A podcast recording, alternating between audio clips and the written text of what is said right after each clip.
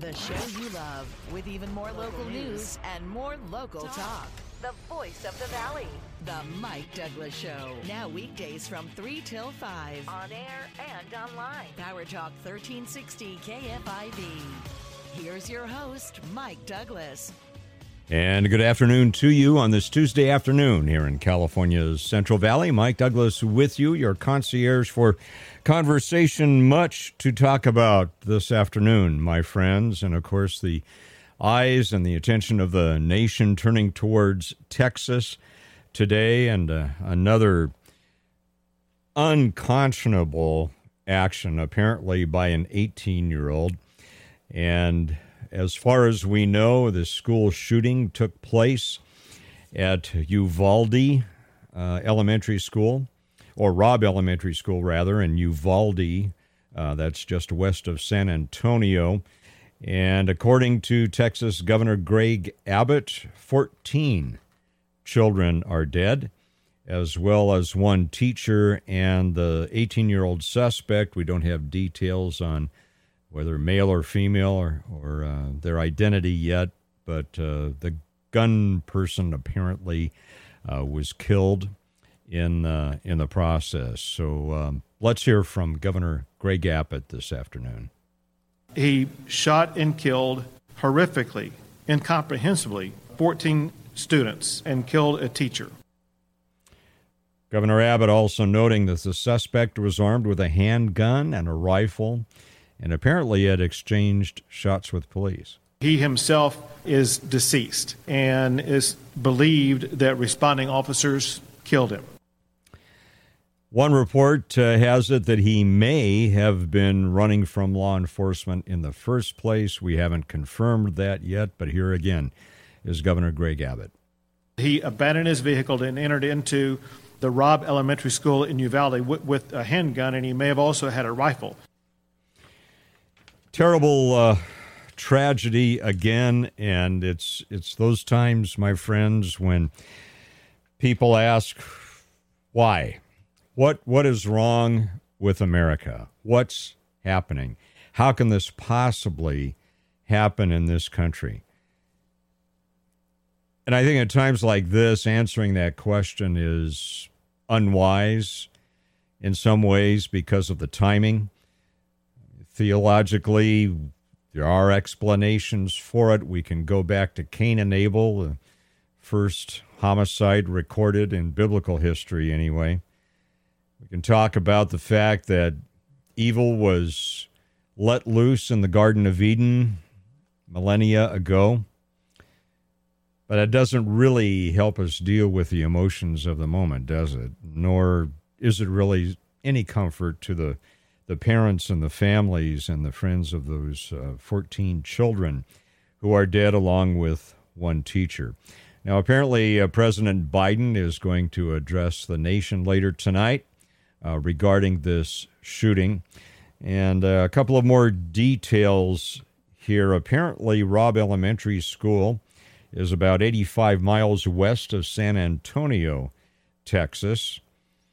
And uh, the uh, independent school district uh, had reported the active shooter. The enrollment there is uh, about 500 students.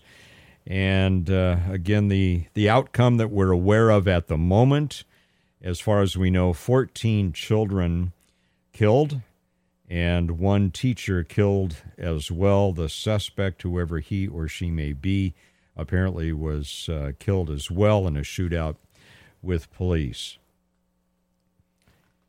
A lot of things come to mind. What what comes to your mind as as you ponder this? I'll just open the phones and let you tell me how you react to this, what your initial reactions are. Our number 209 551 3483 209 551 3483. I think, in terms of just general context, those who may shout the loudest and, and wait for it, the calls will come to focus on things that really aren't the main issue at all. There will be calls for more gun control. There will be calls for various other things that are emotionally attractive but not particularly pertinent to the root problem. But allow me to make this observation, if you will. I hope you won't consider it too much at this point, but it comes to my mind. On the one hand, many women across the nation are rabid about having the right to kill their unborn child or even after birth to make that decision.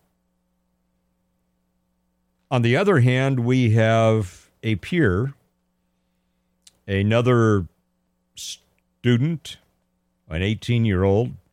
Obviously, as far as we know, he would have been much older than the elementary school teacher, uh, elementary school children. But here we have an 18 year old murdering essentially younger children. They, those victims, had no say in whether they would live or die today. All were expecting to live. Does not an unborn baby living, heart beating, inside of a mother have that same expectation that they would live throughout the day? So it, it is just part of the hypocrisy of our culture. On the one hand, we are highly upset about something like the Texas shooting, but on, on the other hand, there are people who are, and I'll use that word rabid, about a, a woman's right to kill her baby and do that in a, in a rational way. And so I, I ask you, can we come to terms with that in our culture today? How do we come to terms with that? I can't imagine, can you, being the parents of those elementary school children who dropped their kids off at school today? My understanding is I think the uh, vacation period was going to start on Thursday. Now, the 18 year old suspect is dead don't know yet what the motive is or was. And really, in the end, doesn't make a difference to the parents. Where do they find their solace? Where do they find their comfort in the midst of their worlds being turned upside down?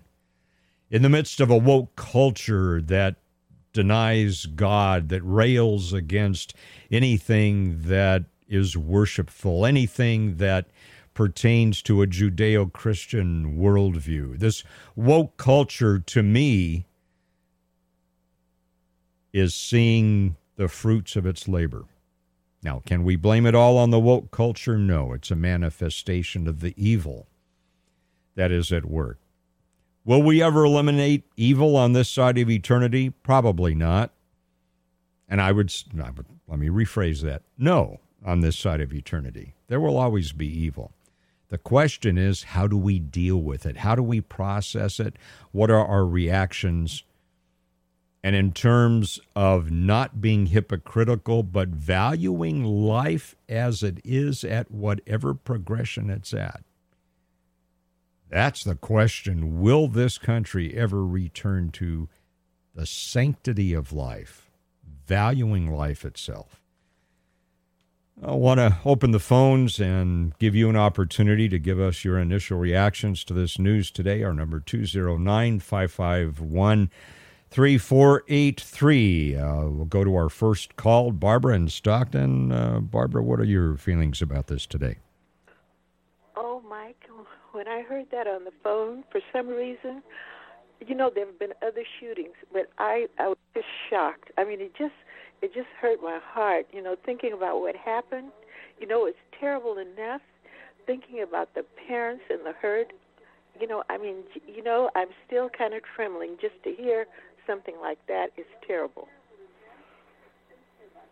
It is. It it unnerves us, and it what does what is and will be even more disappointing to me and and maybe I will be wrong Barbara I hope I am maybe I'll uh-huh. be wrong I am hoping that President Biden and other national leaders will deal with this in a righteous way and not use it as a political pulpit.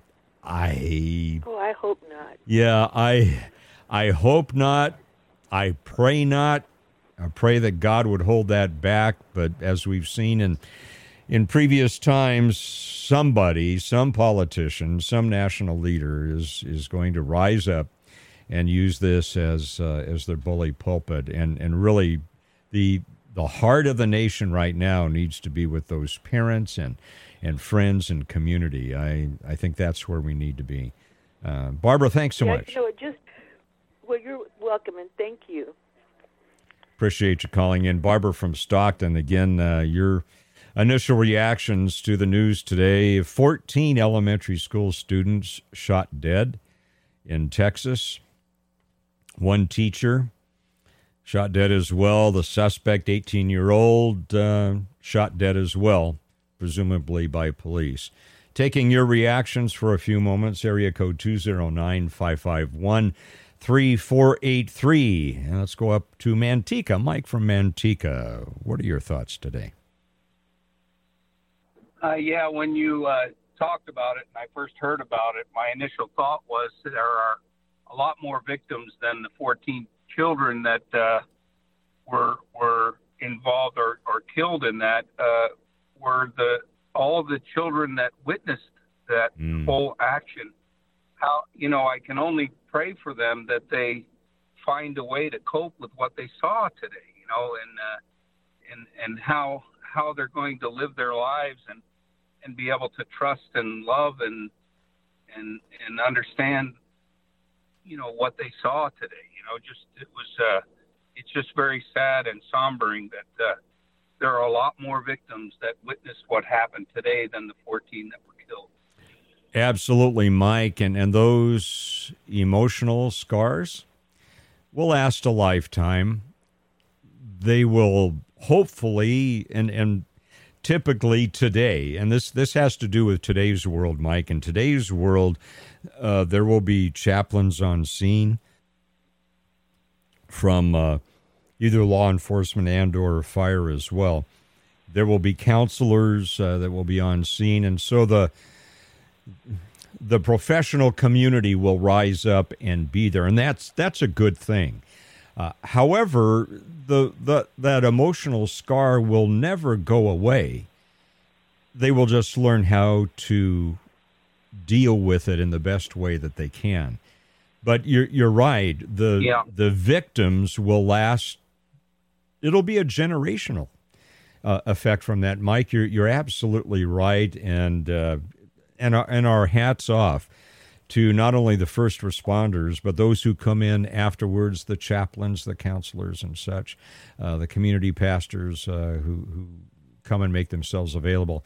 Much needed in these uh, in these types of uh, situations. Mike, and, anything to add? and the parents yes, absolutely. Yeah, and the parents, you know, the parent, the parents have to add, you know, they're they're they have to raise these children that have been through this traumatic experience, and the and and and the and the victimhood spreads on, you know, to the parents. How do they explain this to their children? How do they teach them to trust again? It's uh, it's all so very sad. It's uh, it's just something that I guess all we can do is pray and and hope that it uh, it works out.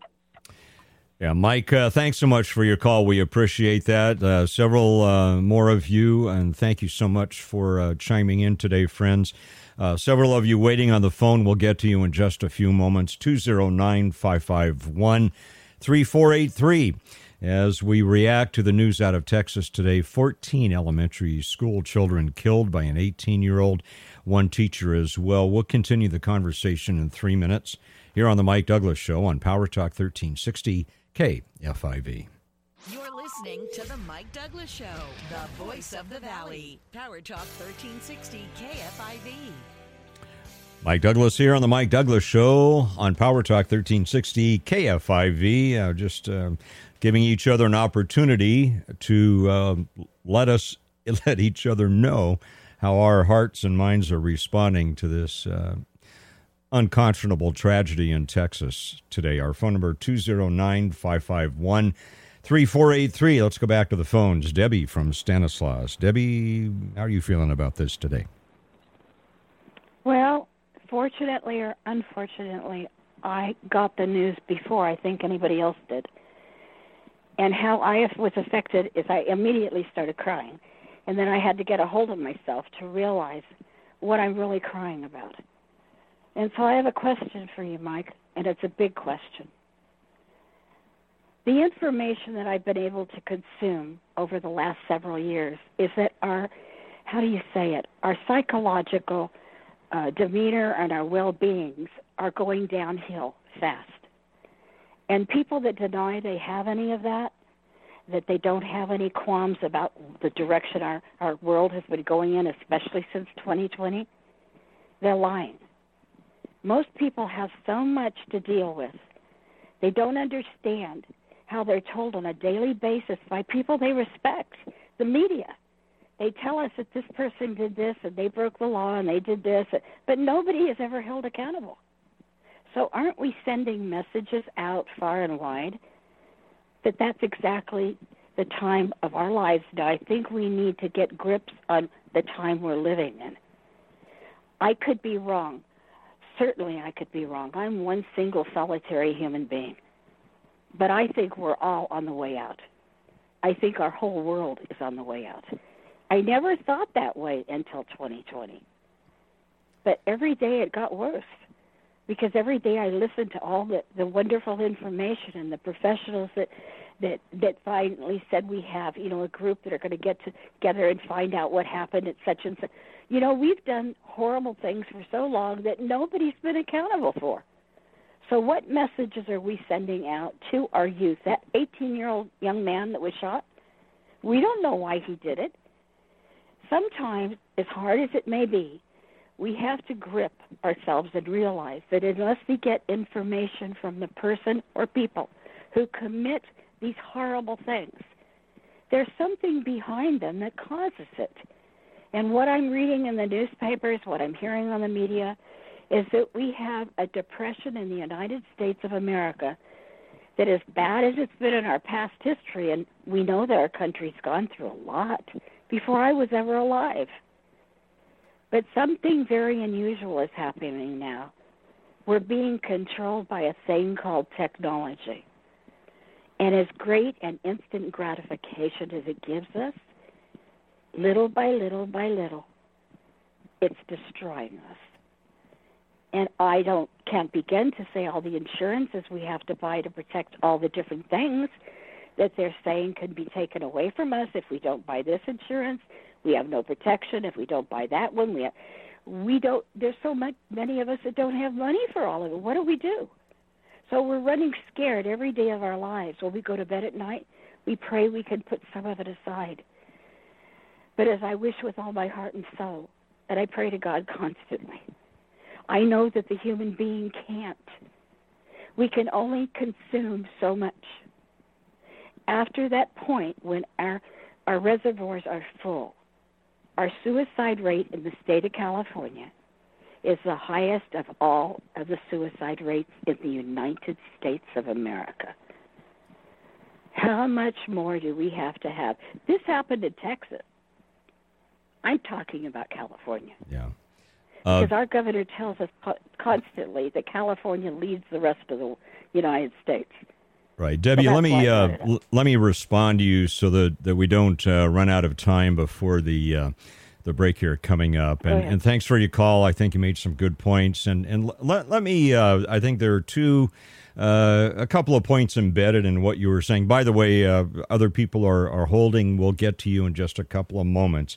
But Debbie, let me re- respond. Two things that you you mentioned. Well, one you you mentioned uh, directly, and that is accountability. I think across the board, we we don't have good accountability anymore. Our leaders aren't held accountable uh, for the rule of law. Uh, those who have the most power and the most money uh, run rampant and basically are able to do whatever they want to do and be excused, while those who don't meet the narrative uh, they're thrown in jail and sometimes not heard of for a long time. The other thing, uh, Debbie, I think that's inherent in some of your comments, we don't provide much of a deterrent anymore for these things. We, we don't. And then you talked about technology, and I would agree with you that technology, steeping our children in technology, also helps rewire the way we think. And, and not in a good way. Is technology good? It has some great uh, great things. You and I are able to talk right now because of technology. Uh, I I probably wouldn't be alive today except for technology.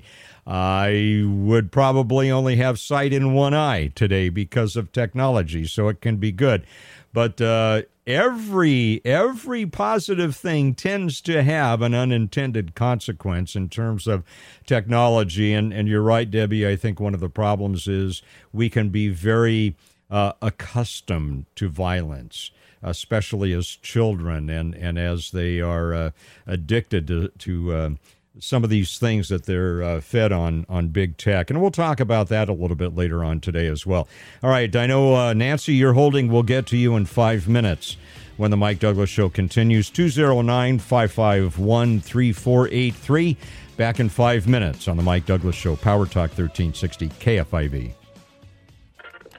The Mike Douglass Show. Now, weekdays from 3 till 5 on Power Talk 1360 KFIV. Here's more with the voice of the valley, Mike Douglass, on Power Talk 1360 KFIV and streamed on the iHeart Radio app. And welcome back to the Mike Douglass Show. Mike Douglass here, your concierge for conversation here on Power Talk 1360 KFIV. We've been talking about the horrific news out of Texas. Uh, 14 elementary school children dead, one teacher dead as well, shot by an 18 year old suspect uh, who was shot and killed as well. And we've been taking time to uh, allow you just to uh, react and, and let us know what comes to your mind as, uh, as we process through this type of news. Our number here 209 551 3483. And uh, here's uh, interesting perspective looking forward to this. Nancy from Modesto, uh, a retired teacher. Nancy, what are your what are some of your perspectives about this today as as a former teacher? Well, hi, Michael. Um, well, I'm just heartbroken, of course. Um, I didn't know about this until I turned on your show, uh, and I'm I'm just still shaking from this horrible news.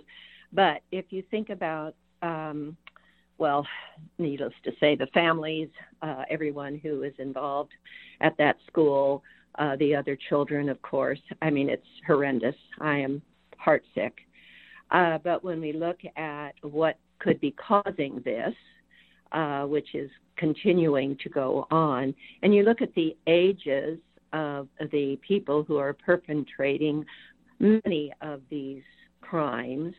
Um, they're in the teenage years, 20s, maybe into the 30s. And in my opinion, uh, and of course it's just my opinion, uh, but our morals in this country uh, have gone to the bottom of the barrel uh, unfortunately, families are so wrapped up in themselves as far as having to, you know, provide for their children. Uh, mother and fathers working when they really have to because of the expense of things. But somewhere along the line, um, the children are not being taught, in my opinion, uh, that uh, what we can and cannot do to other people and why. And it is it, it is happening on TV all the time. Many children uh, are babysat by television programs, and young t- teenagers, in my opinion, um, are let out of school uh, daily too early, and that's coming from an ex-school teacher. Um, I had to be in school until, you know, three at least when I was in high school. And that's where kids should be, not home looking at nasty shows and violent shows that are affecting their behavior. They are not valuing life. They watch these movies that people get shot and they just jump up and go about their business. That's not life. Um, children are feeling this lack of morality and they're displaying it. They don't understand it. They're young. They are exposed to things that they should not hear or know about because they're not able to understand and compute the information and make sense of it. So it's turning our culture, in my opinion, into a violent, frightening place. And it's true. If someone commits a crime, then they have to, people out in the general public should know that they will be punished. We are becoming, I mean, what is the matter with punishing? And I don't mean killing them, but why are they allowed to leave, you know, the jails the day after they're put in there by the policeman? I feel very badly for the police, for the highway patrol, for everyone in the law enforcement uh, segment, sheriffs, that they get they catch someone and then they find out they're right back on the street. This is not good, and it's an example. That's just one example. That is not being good to our culture or to our country. That is insane to to treat criminals. So other people think, oh, they got away with it, I can too, because there are no morals. There is just nothing stopping people. They haven't been taught anything that uh, how to behave in, in and how to treat other people, in my opinion. And so, I mean, I'm just I'm just at a loss, and I've seen this going on. I'm not a young woman. I've seen this our deterioration in our country for far too long, and we have to step up. Those of us who are old enough to know what's right from and wrong, we have to speak up and not be afraid to say that is not correct, that is wrong, and it should be taken care of. And basically, that is the parent's job. And somewhere along the line, it's too easy to let the kids run wild and not learn what is right and what is wrong. And I love parents. I've had wonderful parents helping me in my classroom for 25 years. And they're great people out there.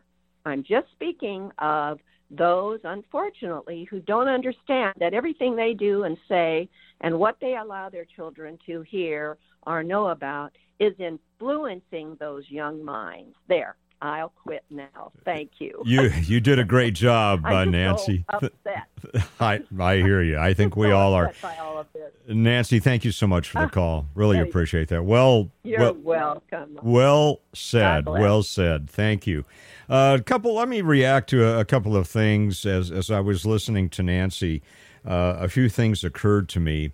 Again, our phone number here, 209 551 3483, if you'd like to join in the conversation about reacting uh, to this tragedy in Texas today. A couple things, uh, Nancy, you, you brought up. One is parents. Yes, I, I think our culture, the woke culture, and this has been going on a long time before wokeism began to uh, began to raise its ugly head. But the whole issue of demeaning family, of of demeaning the role of the father, demeaning the role of the mother, uh, of attacking the family unit. A healthy community, a healthy culture, a healthy state, a healthy nation depends upon strong family units. And strong family units have to be built upon healthy worldviews. And there seems to be a dearth of those today. So I agree with you, Nancy uh, the the the ancient advice was and is train up a child in the way he should go.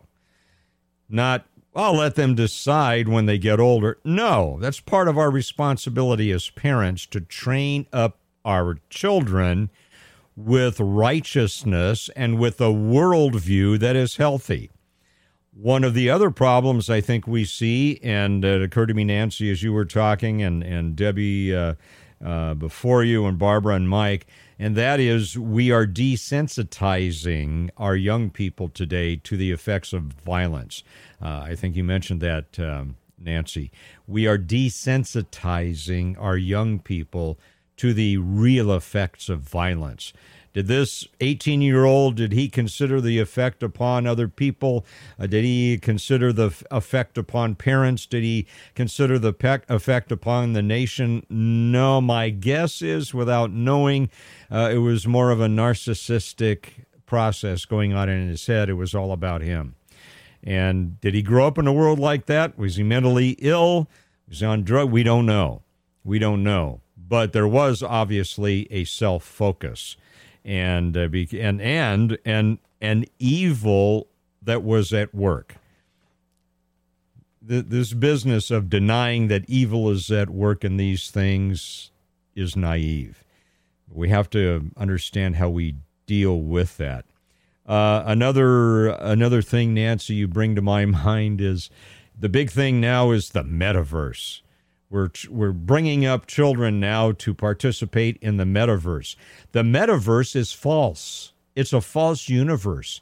It's not a real universe. It's based in unreality. It is not based in real things.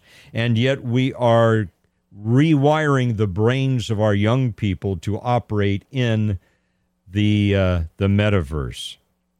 And then the rule of law the rule of law. And Nancy, you hit on that uh, very well. We must return to enforcing the rule of law and provide accountability for breaking the law and provide deterrence for breaking the law.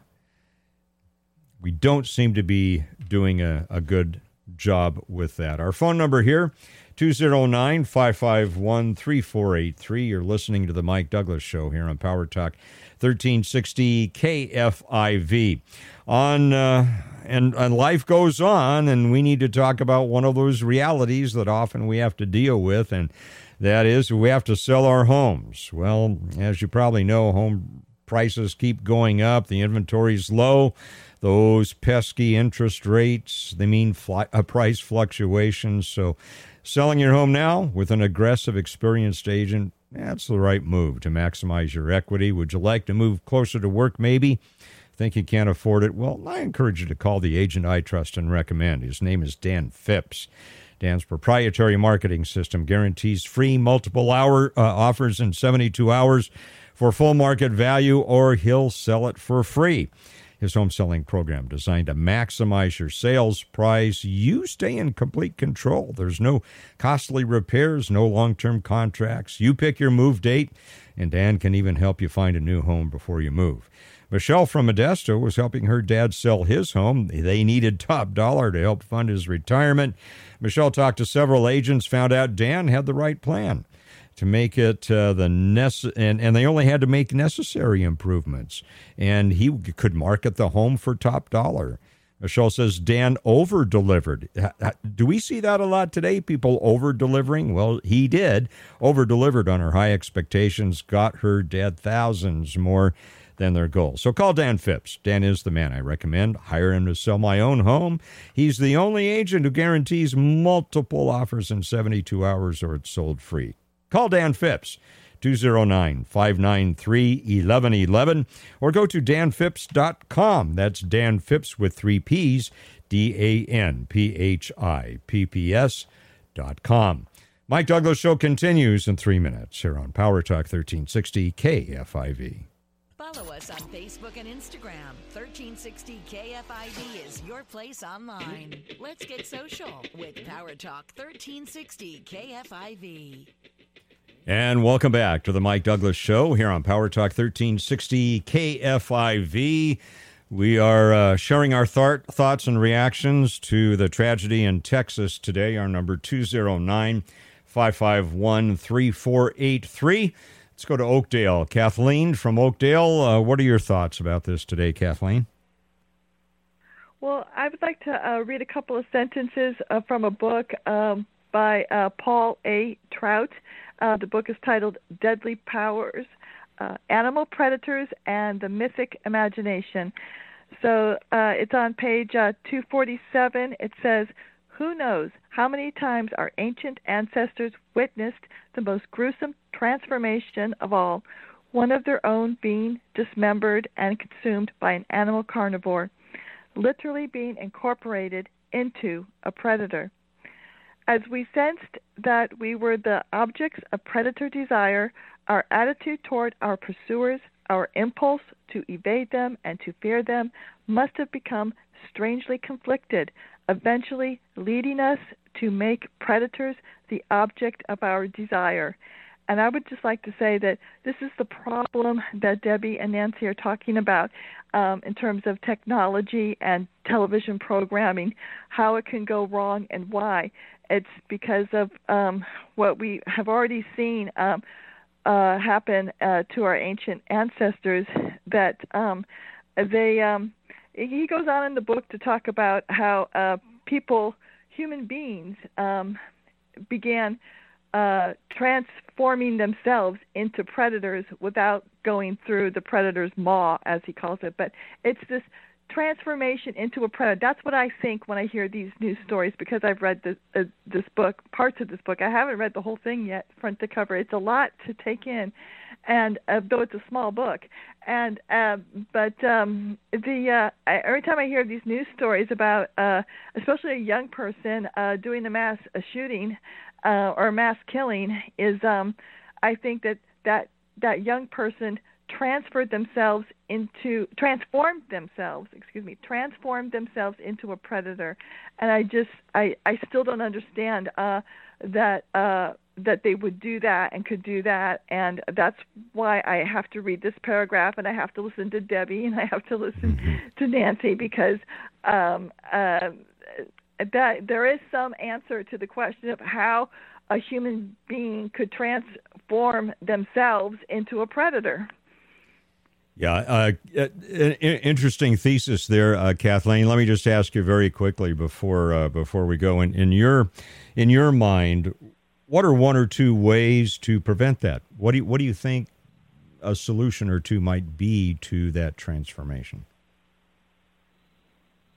Well, I I, I believe that we have um, human fight, and uh, that's being uh, corrupted uh, by transferring ourselves into a predator, and so we have to um, let's see uh, uh, uh, breed uh, horses, and we have to uh, uh, dress and groom horses for the horse race.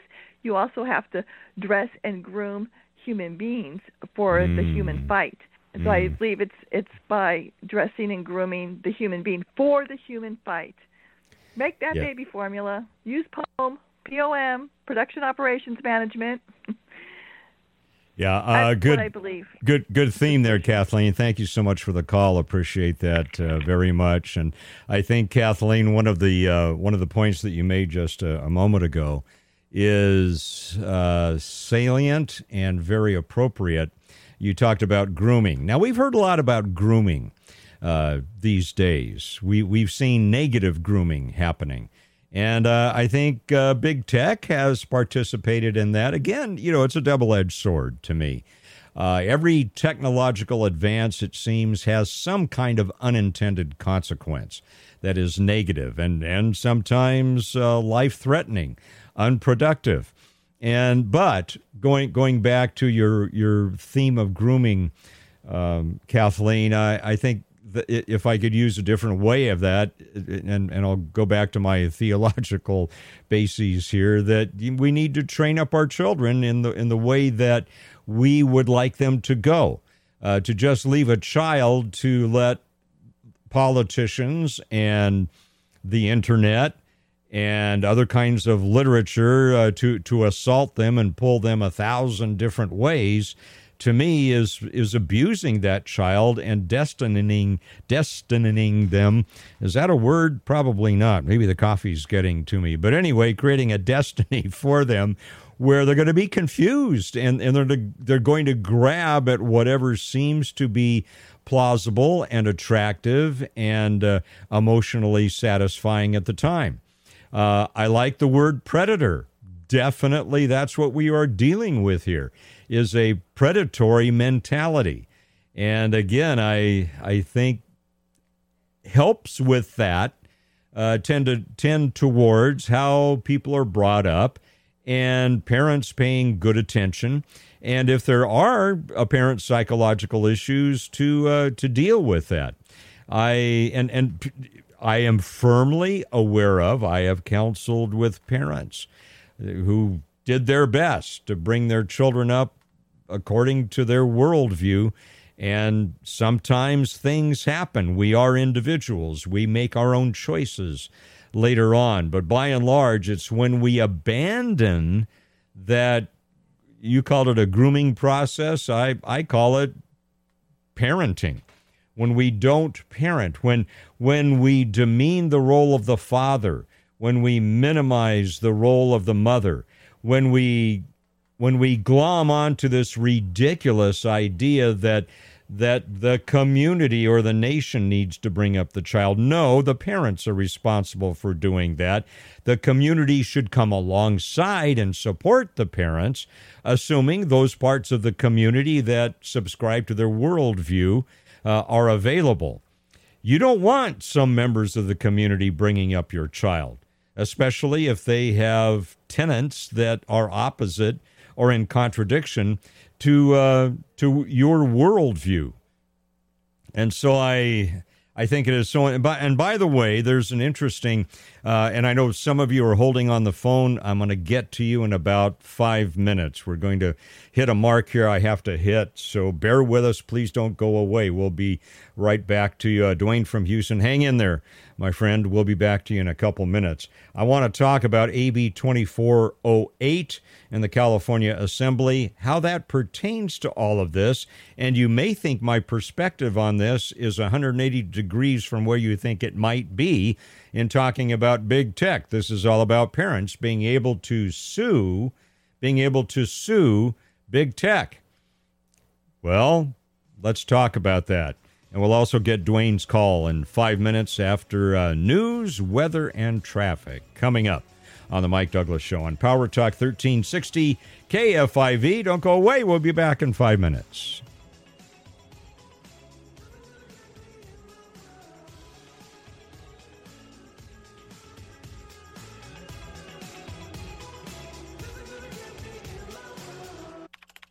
The show you love with even more local news and more local talk. The voice of the valley. The Mike Douglass Show. Now weekdays from 3 till 5. On air and online. Power Talk 1360 KFIV. Here's your host, Mike Douglass. And welcome back to hour number two of the Mike Douglass Show on this Tuesday afternoon on Power Talk 1360 KFIV. Our conversation centering around the tragedy, uh, the horrific act that took place at Robb Elementary School in the city of Uvalde, Texas, west of San Antonio. Uh, the upshot is 14 children dead, along with one teacher. The shooter is uh, dead as well. We're reacting to that here at 209 551 3483. Dwayne from Houston has been very patient. Dwayne, thanks for your patience. And uh, what's what, what are your thoughts about this today? Well, I wish to. Uh, well, I hope that my anger does not come through on my making my voice too edgy here. Uh, trying to calm down and relax while on the radio here. Uh, this Texas elementary school, I'd wish to first of all commend the police for engaging the the suspect in a gun battle and and yeah, this this may provoke a reaction. Uh, I have a Christian worldview, so I believe in instant rehabilitation by the police and giving instant death penalty to these characters who carry out such atrocious tra- tragedies. So I give a commendation to the police for their actions in this case, and I feel the death penalty is fully warranted in these type cases. Uh, in some ways, I also feel that uh, technology that gives us these radio broadcasts instantly are also contributing to the problem by yeah giving publicity to these shooters. Uh, as far as uh, first-person shooter video games, I feel that this suspect probably was addicted to those games. I know I personally gave up first person shooter video games because yes, they do desensitize you to to killing and to violence. In fact, that's what I hear they were first uh, developed for the military to help soldiers be able to kill their fellow human beings because that does not come natural to our to to our the nature that that has to be developed within that person as mentioned previously about becoming a predator uh, that's about all I have to say. That I commend the police, and I'm glad that the suspect was killed instantly. Dwayne, thanks for your call. Uh, appreciate your points there, and, and, let me react to them uh, for for a couple of minutes. Dwayne, and again, thanks for your patience and, sure. and holding on there for a couple of minutes, oh, no Dwayne. Problem. Dwayne from Houston, thank you so much. And let, let me uh, let me respond to, to Dwayne a little bit. First of all, I think one of the principles he brought up was deterrence. Deterrence. In our culture today, when we see DAs going very soft on prosecutions, when we see the woke culture excusing uh, aberrant behavior if it fits their narrative, there, there's no consistency in terms of the principles involved. Uh, we we don't have accountability. We don't have these deterrents, and so I think it creates a uh, a, a, field uh, a field where these things will grow. I think, and I and, and Dwayne, you made a very good comment about the media and it, it is a double-edged sword. Uh, absolutely, I I will agree with you on that. How we in the media deal with these things is really, really important. And I saw this happening. I saw the the degradation of that process happening 30, 40 years ago when I was uh, when I was getting my broadcast journalism degree in Southern California a long time ago, back in the the end of the '80s, uh, or end of the 1970s rather. Uh, and I was going out there trying to to get jobs in, in the in the industry, and I was watching very carefully what was happening in broadcast journalism.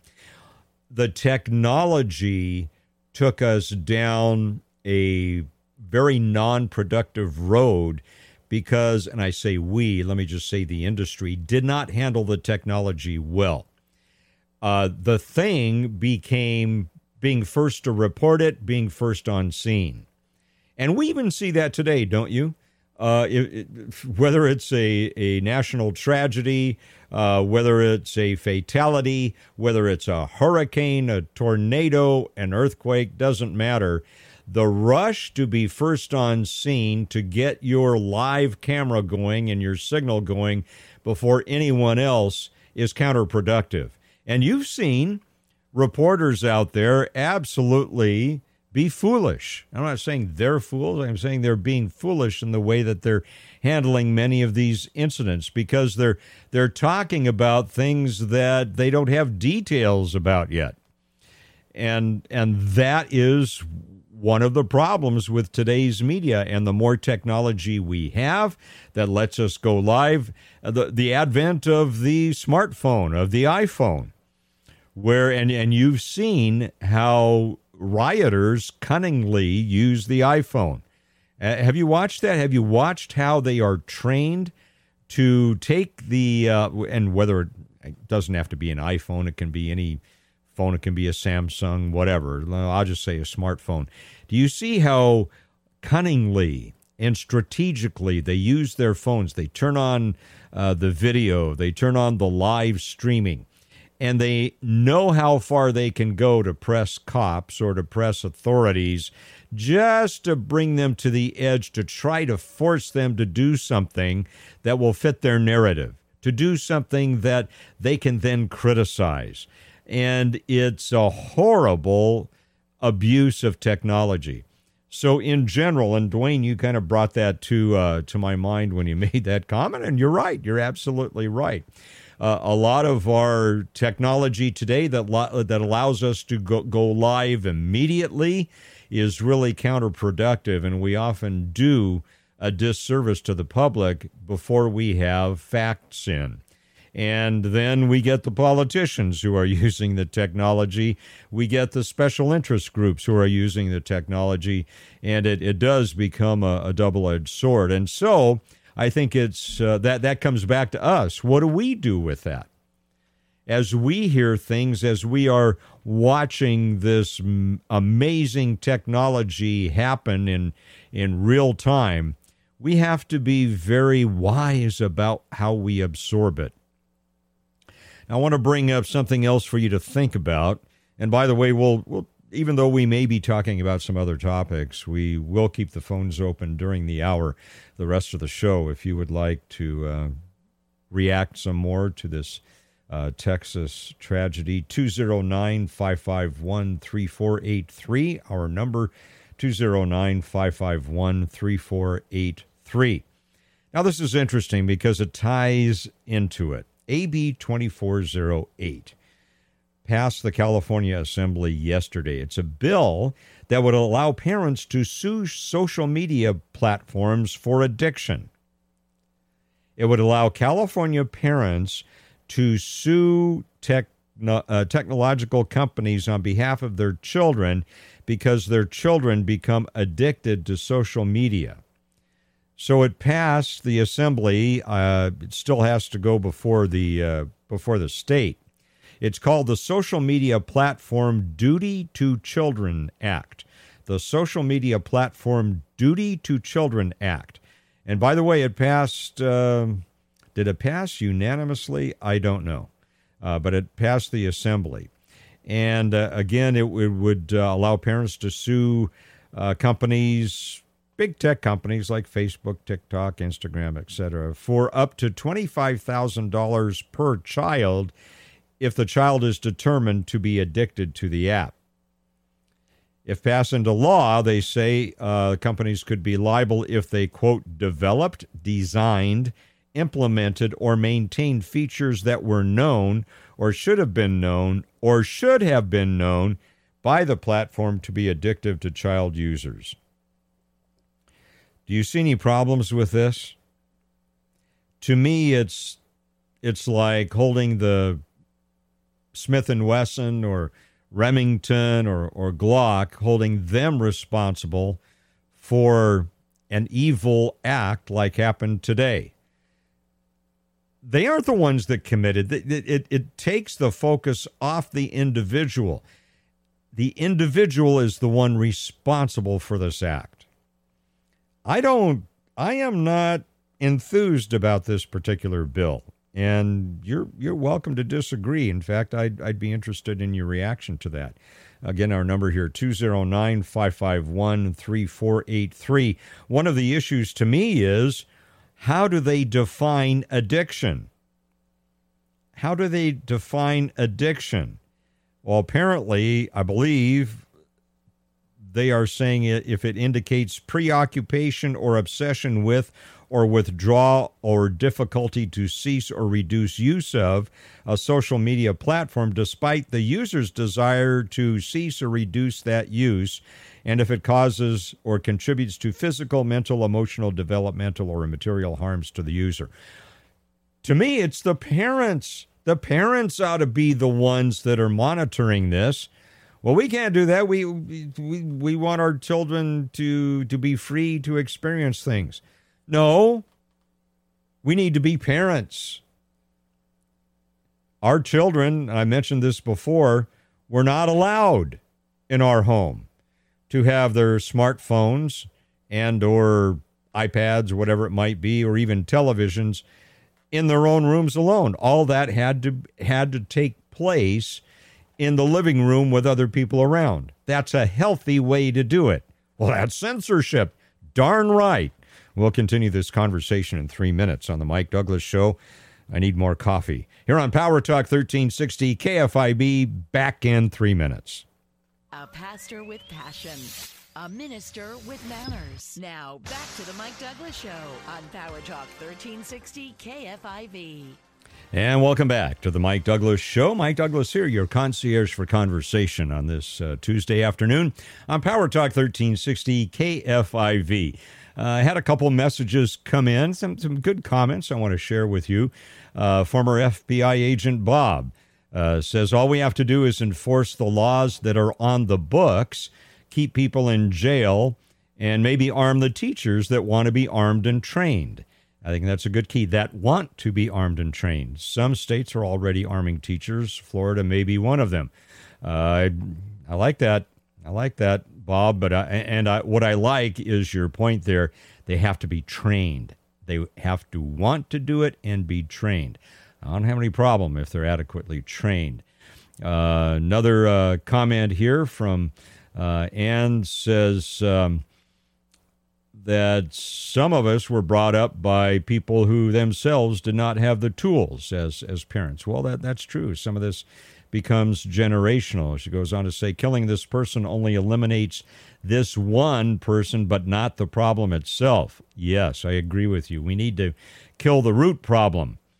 And how do we manage that problem? And uh, she also notes there are many things we can become addicted to and that cause destruction. Are we going to sue over all of them? That's responding to AB 2408.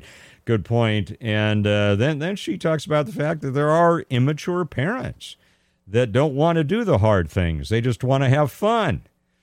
I remember in, uh, in high school that uh, I was in the quad somewhere and there were uh, two girls I didn't know. It was a very, very large high school, so I didn't know everybody, but two girls were, were talking. And and one said, "Well, I'm you don't have to have a baby to get you don't have to have you don't have to get married to have a baby. I want to have a baby." And the other girl said, "Well, why?" Well, I I just want someone to love me. Isn't, isn't that tragic? And, and I have to think that's that's probably not uncommon. Uh, another one of our listeners, uh, good good point here. He says uh, when he was a police reserve officer, he took a local miscreant to jail on the way home, he was run off the road by uh, a drunk, uh, an illegal drunk who pulled over, and uh, I took him to jail. When I got back to town, the first guy that he had taken to jail was already on the corner waving at him. He says 1975 and downhill from then. You, you see, the, it, it's our it's our treatment of the rule of law that contributes to this and is so detrimental. What are the deterrents? What are the deterrents? And where's the accountability? You know, we, we look at who's in power. And let me just, I'm not going to go off on a tangent on Hunter Biden, but I, I can guarantee, and many of you, you're, you're familiar, I'm not going to go into that too deeply here, but Hunter Biden, if that was you or me, we'd be in jail. I firmly believe that. But he's protected. He's protected. Uh, you think about as, as, new things are coming uh, to light in terms of uh, the uh, federal investigations into the whole baloney about the Russian collusion, as uh, we're looking at the Barr investigations and such. New things are coming to light Federal agents lied. The top people at the head of agencies lied. Is will there ever be any consequences for them? I don't care who they worked for. I don't care what party they were part of.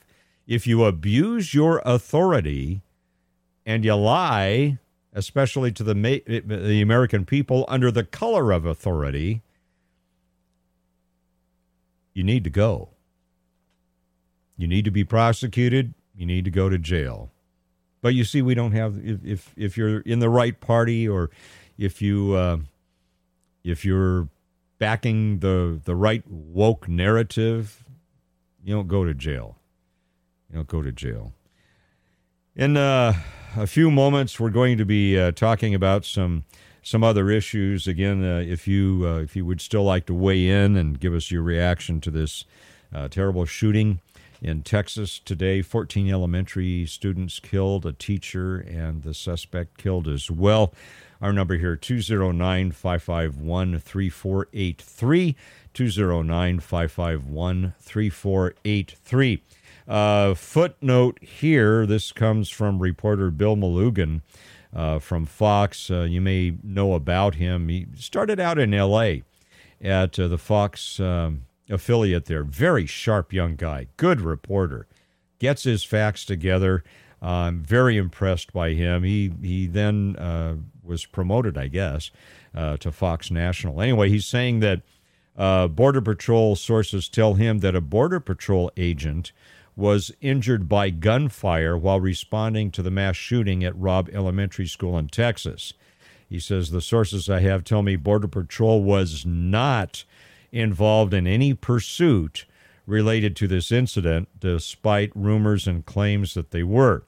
Uh, so, some good investigative uh, reporting there by uh, by Bill uh, by Bill Melugin.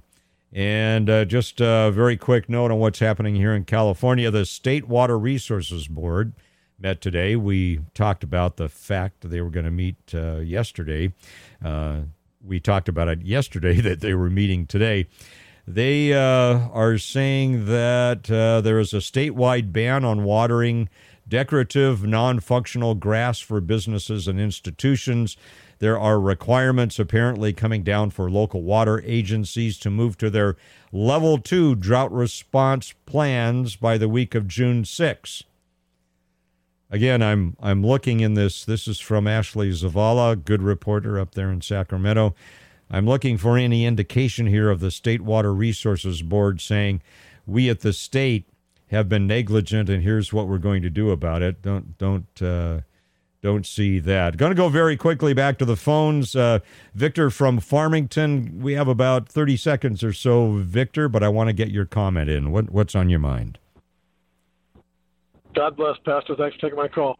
Um, I there's so many reserve law enforcement, military out there that would protect these schools. I say start right now with protecting these schools. Trump had this idea, and that went away when he went away, unfortunately. But you know, I would do it for free. My wife's a secretary of the school, and she's the first one someone would meet coming in that door, and and it'd be half an hour before the first cop got there. I mean, train up, go over, you know, uh, you know, share them from school to school. If we don't got enough volunteers right away, but I would volunteer for free.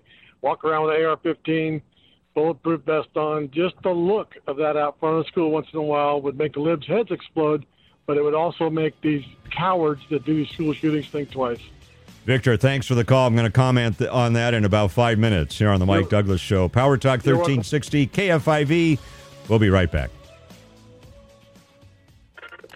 The Mike Douglass Show. Now, weekdays from 3 till 5 on Power Talk 1360 KFIV. He's got issues. Let's talk about it. The Mike Douglass Show on air and online. Power Talk 1360 KFIV. And welcome back to the Mike Douglass Show again here on Power Talk 1360 KFIV. Thank you so much for I look forward to this time with you 3 to 5 p.m. Monday through Friday. Really, it is uh, it, it is one of my favorite times of the day and I, I so much appreciate your input. Again, I often learn from you, and you often cause me to think through why I believe what I believe, what my perspectives are, and then sometimes you even uh, challenge me to to change my perspectives. And I, I hope that I can contribute to, to your thinking processes as well. Again, we just thank you so much for being active parts of the Mike Douglass Show here on Power Talk 1360 KFIV. Wanted to react uh, a little bit more to our last caller, uh, Victor. And Victor was talking about his willingness and uh, the will, probably the willingness of many uh, retired police officers, reserves, uh, former military, whatever it might be, but people who are trained uh, to deal with combat situations and are, who, who are willing to keep going through training. I think that is a key. Anyway, to have these uh, volunteers on school campuses. And I think a lot of people, Victor, uh, with, with that type of training would probably be willing to do that. What's interesting to me, though, is the resistance to that. And this is nothing new. I'm, I'm thinking back to, well, even when I was in, in college and in universities, this would have been back yeah, 1976 through 78, that, that area there. I remember uh, both on a community college uh, campus as, as, well as uh, the USC campus there in LA. I remember how how fellow students were just totally against the police being on campus. Get get them off campus. They're they're a menacing, intimidating presence. Get them off campus. I was always happy to see them. I I thought that was great. I loved seeing law enforcement on a uh, on a university campus. When I was in high school, uh, we really didn't have school resource officers back then. I, you know, we had uh, officers that would come from time to time, uh, but we really didn't have uh, officers that were assigned to schools. Nor did we, uh, when I was there, really have any school police either. So the, these the, these issues have grown over many decades. And I'm just curious as for, for those of you who are teachers, uh, educators, school board members, for those of you who may be students or in uh, college or graduate schools, those of you, again, those of you who are teachers, and for those of you who may be in, in law enforcement, retired, uh, maybe you're military veterans.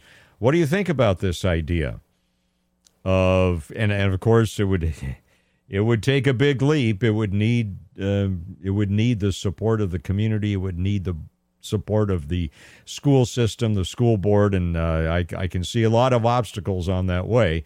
I can see issues of liability and how that would play into it. I can see issues of making sure that we have proper training.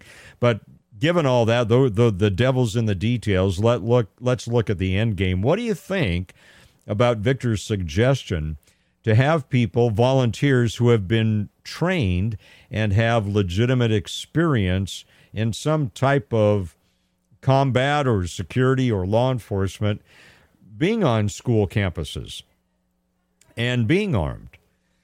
I come back to this issue of deterrence. Do do, do bad guys typically and gals don't caper where they know there will be possibly deadly resistance in general. And so I, I think if we are able to provide some type of deterrence, that's a good thing. And if the kids say, no, we don't want them on campus, too bad. You're not the adults yet. You know, we, and I remember I remember being a kid. I remember being a teenager. I remember being a college student, and there's some moxie that comes with that. There's uh, there's a little bit of having a, a chip on your shoulder. Now I I was I was a kid that obeyed the law. I was a law enforcement explorer when I was oh, was it 13 years old. I mean, I I always respected authority. That was the way I was brought up. But you see, we have these generational things now where we are anti law enforcement, where we automatically want to defund the police, where we don't want a police presence, where we don't train up our children the way we want them to go. We want the world to be out there and to tug on our students and to pull them in whatever direction they happen to want to go, even to the point of school age, elementary school age children being counseled against their parents' knowledge to want to change their sexual orientation, to want to change their genders, to even going through surgeries. The world has gone mad, my friends. And I think the answer to that is those of us who aren't mad. I mean, in terms of being mentally ill and having weird perspectives that undermines society, we need to stand firm on what we know to be true. We, we've seen people on the news testifying before Congress when they've been asked, can a man get pregnant? Yes. No, no. Men do not get pregnant. Well, the doctor misinterpreted whether my child was a boy or a girl. No, the doctor did not misinterpret. If they have male genitalia, they're male. If they have female equipment, they're female. That's the way the world is. That's what's true. And you see, I think in, in many ways we've been intimidated into shutting up. We've been intimidating into not announcing what's true. And we need to, and we don't have to be nasty about it, but we need to stand firm on what's true and make that stand and not be intimidated. Is there a price to pay for that? Yeah, there is. In the world we live in, to be righteous and to do the right thing, there will probably always be a price to pay for that. Remember that song? I don't know. Do you, do you remember the whole Up With People era? Eh, I mean, I remember in my childhood years songs like uh, Freedom Isn't Free. You got to pay the price. You got to sacrifice for your liberty. It seems like, uh, you know, people now scoff at that. What, what a stupid song. It wasn't a stupid song. It's reality. Freedom isn't free. People died. People sacrificed their lives. People sacrificed their incomes, their futures, their families, their homes for the sake of the Constitution of the United States of America. And we deal with it so lightly. Yeah, whatever. How many of us actually have read? I'm not doing a guilt thing here. I'm just saying it's the reality the Constitution of the United States now is passe in the minds of so many in the woke culture. No. No. It's worthy for us to defend. It's worthy for us to think about the fact, again, that people sacrificed their lives, they sacrificed their futures, they sacrificed their homes, they sacrificed everything they had for the sake of this Constitution that they thought was worthy of the Declaration of Independence.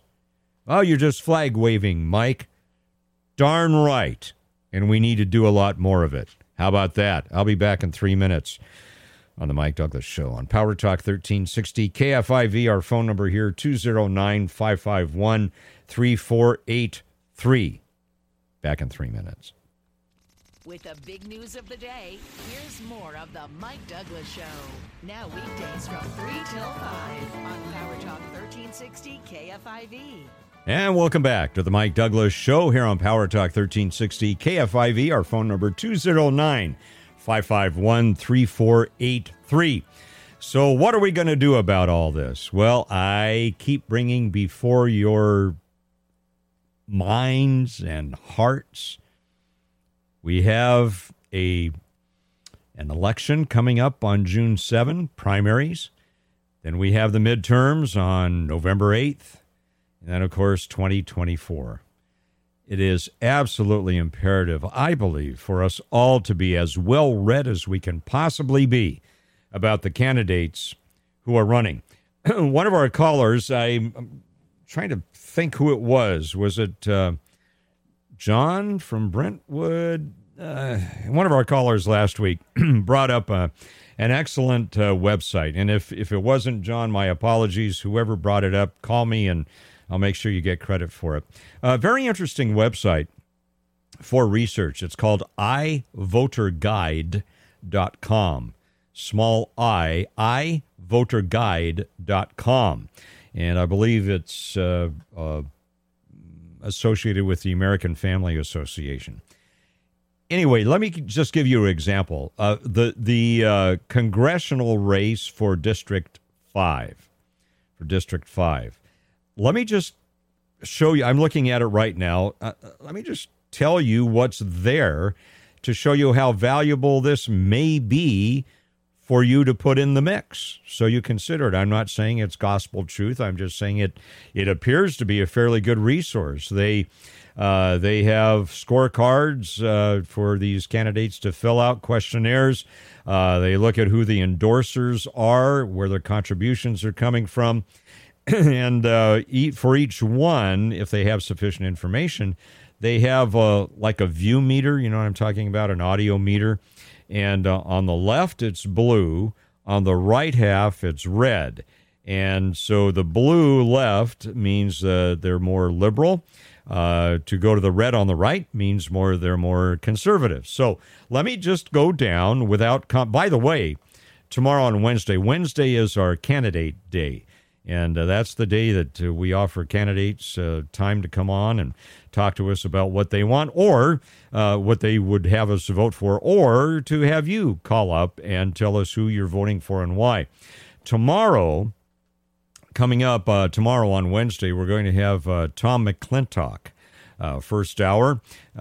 he's running for representative for District 5, and his Republican opponent is uh, Nathan Magsig. He'll be uh, joining us in the second hour. So, two Republicans. Again, uh, our wonderful idea of these primaries the first top two vote getters uh, in, in any race here will be uh, in the runoff in, uh, in November. All right, so let me just go down. Is this an alphabetical order? Yes, it is. All right, so here in alphabetical order uh, are the candidates they list for District 5. Mike Barkley, Democrat, uh, and they're showing him to be liberal. 85 to 94 percent confident the candidate will vote liberally. Nathan Magsig, uh, they are saying they are 85 to 94 percent confident the candidate will vote conservatively, but they don't have enough sufficient data points to warrant a full conservative eval- evaluation. Tom McClintock. They're saying 85 to 94% confident the candidate will vote conservatively. Kelston Obert, also a Republican. Uh, they're 85 to 94% confident that he'll vote conservatively, but without sufficient data points to warrant a full conservative evaluation. Steve Wozniak, not apparently related to the technological Wozniak, saying a moderate no party preference. Less than 70% confident the candidate will vote either conservative or liberally. And then David Main, another Republican, uh, insufficient information. Here, they don't have the information on him to be able to make an assessment. All right. Did you find that at all valuable? Uh, again, you can go uh, a little further, a little deeper into uh, to all of these. You can take a look at, uh, for example, um, uh, Tom McClintock. He'll be our guest first hour tomorrow. And uh, it shows um, conservative organizations that support him. It shows who the endorsements are. it shows um, a summary of his liberal voting versus conservative voting. It's, it's fascinating. Then a questionnaire. It shows some uh, questions. Did they answer these questions uh, or not uh, for each candidate? So, if you find it valuable, I wanted to just pass that by you, let you know it's there. Again, it's ivoterguide.com. ivoterguide.com. Again, I don't have any stake in that uh, website at all. I'm just bringing it to your attention to uh, to let you know about it. Let's see. Uh, Sacramento. Small monkeypox. Monkeypox has come to Sacramento County. Uh, you aware of that? Mm, yes, sirree bubbers. Mm-hmm. Monkeypox. Sacramento County Public Health investigating investigating a case of monkeypox in California related to travel in Europe. And uh, based upon symptoms and preliminary testing, the public health officer Dr. Olivia Kasirye says monkeypox confirmation is likely. The individual is in isolation, is not hospitalized, and is doing well. And uh, here, here's another one of her uh, comments uh, regarding this particular case. We are in conversation with the CDC and CDPH to make a determination whether any individuals that were on the same flight need to be contacted. And apparently, this person had been in Europe. It occurs primarily in Central and West Africa and is rare in the US. Uh, recent cases have been associated with travel to Europe. And so, what can we do to avoid the monkeypox? And I'm not making fun of it, it's just here we go again. So, according to uh, uh, Dr. Kasirye, what can we do to prevent infections? The good news is that the virus is very readily killed by regular cleaning detergents. All right. So I, I don't know about you. I are are we going to be mandated to have masks again? Apparently, from what I understand thus far on this monkeypox issue, you have to be in in order to transmit it human to human. From my understanding at this point, you have to be in in physical contact, and I don't mean a couple feet away. You have to be in physical contact, and and they're thinking possibly it can be uh, sexually transmitted. Here we go again. Uh, the symptoms: fever, headache, muscle aches, backache. That all sounds like flu symptoms, right? Swollen lymph nodes, chills, and exhaustion. And you may say, "Well, I experience some of that all the time." Well, there you go. When you when you get these little hard sores on your skin, though, that's uh, that's an indication. So, uh, what do you think? Are we going to be in another season of having to wear having to wear masks? I don't know. So, monkeypox has raised its ugly head again, uh, not just in Europe, but in Sacramento County. And so I'm I'm just anticipating are we going to, in Sacramento, are we going to use that emergency authorization that we have, that emergency declaration now to uh, respond to monkeypox? I hope not. I hope not. And by the way, I, I'm not demeaning taking logical um, logical measures to keep ourselves from getting infections. I do that during flu season anyway. Every time I go to a store or a market, I, I have a little bottle of uh, antiseptics, antiseptic alcohol, uh, not the drinking kind, no.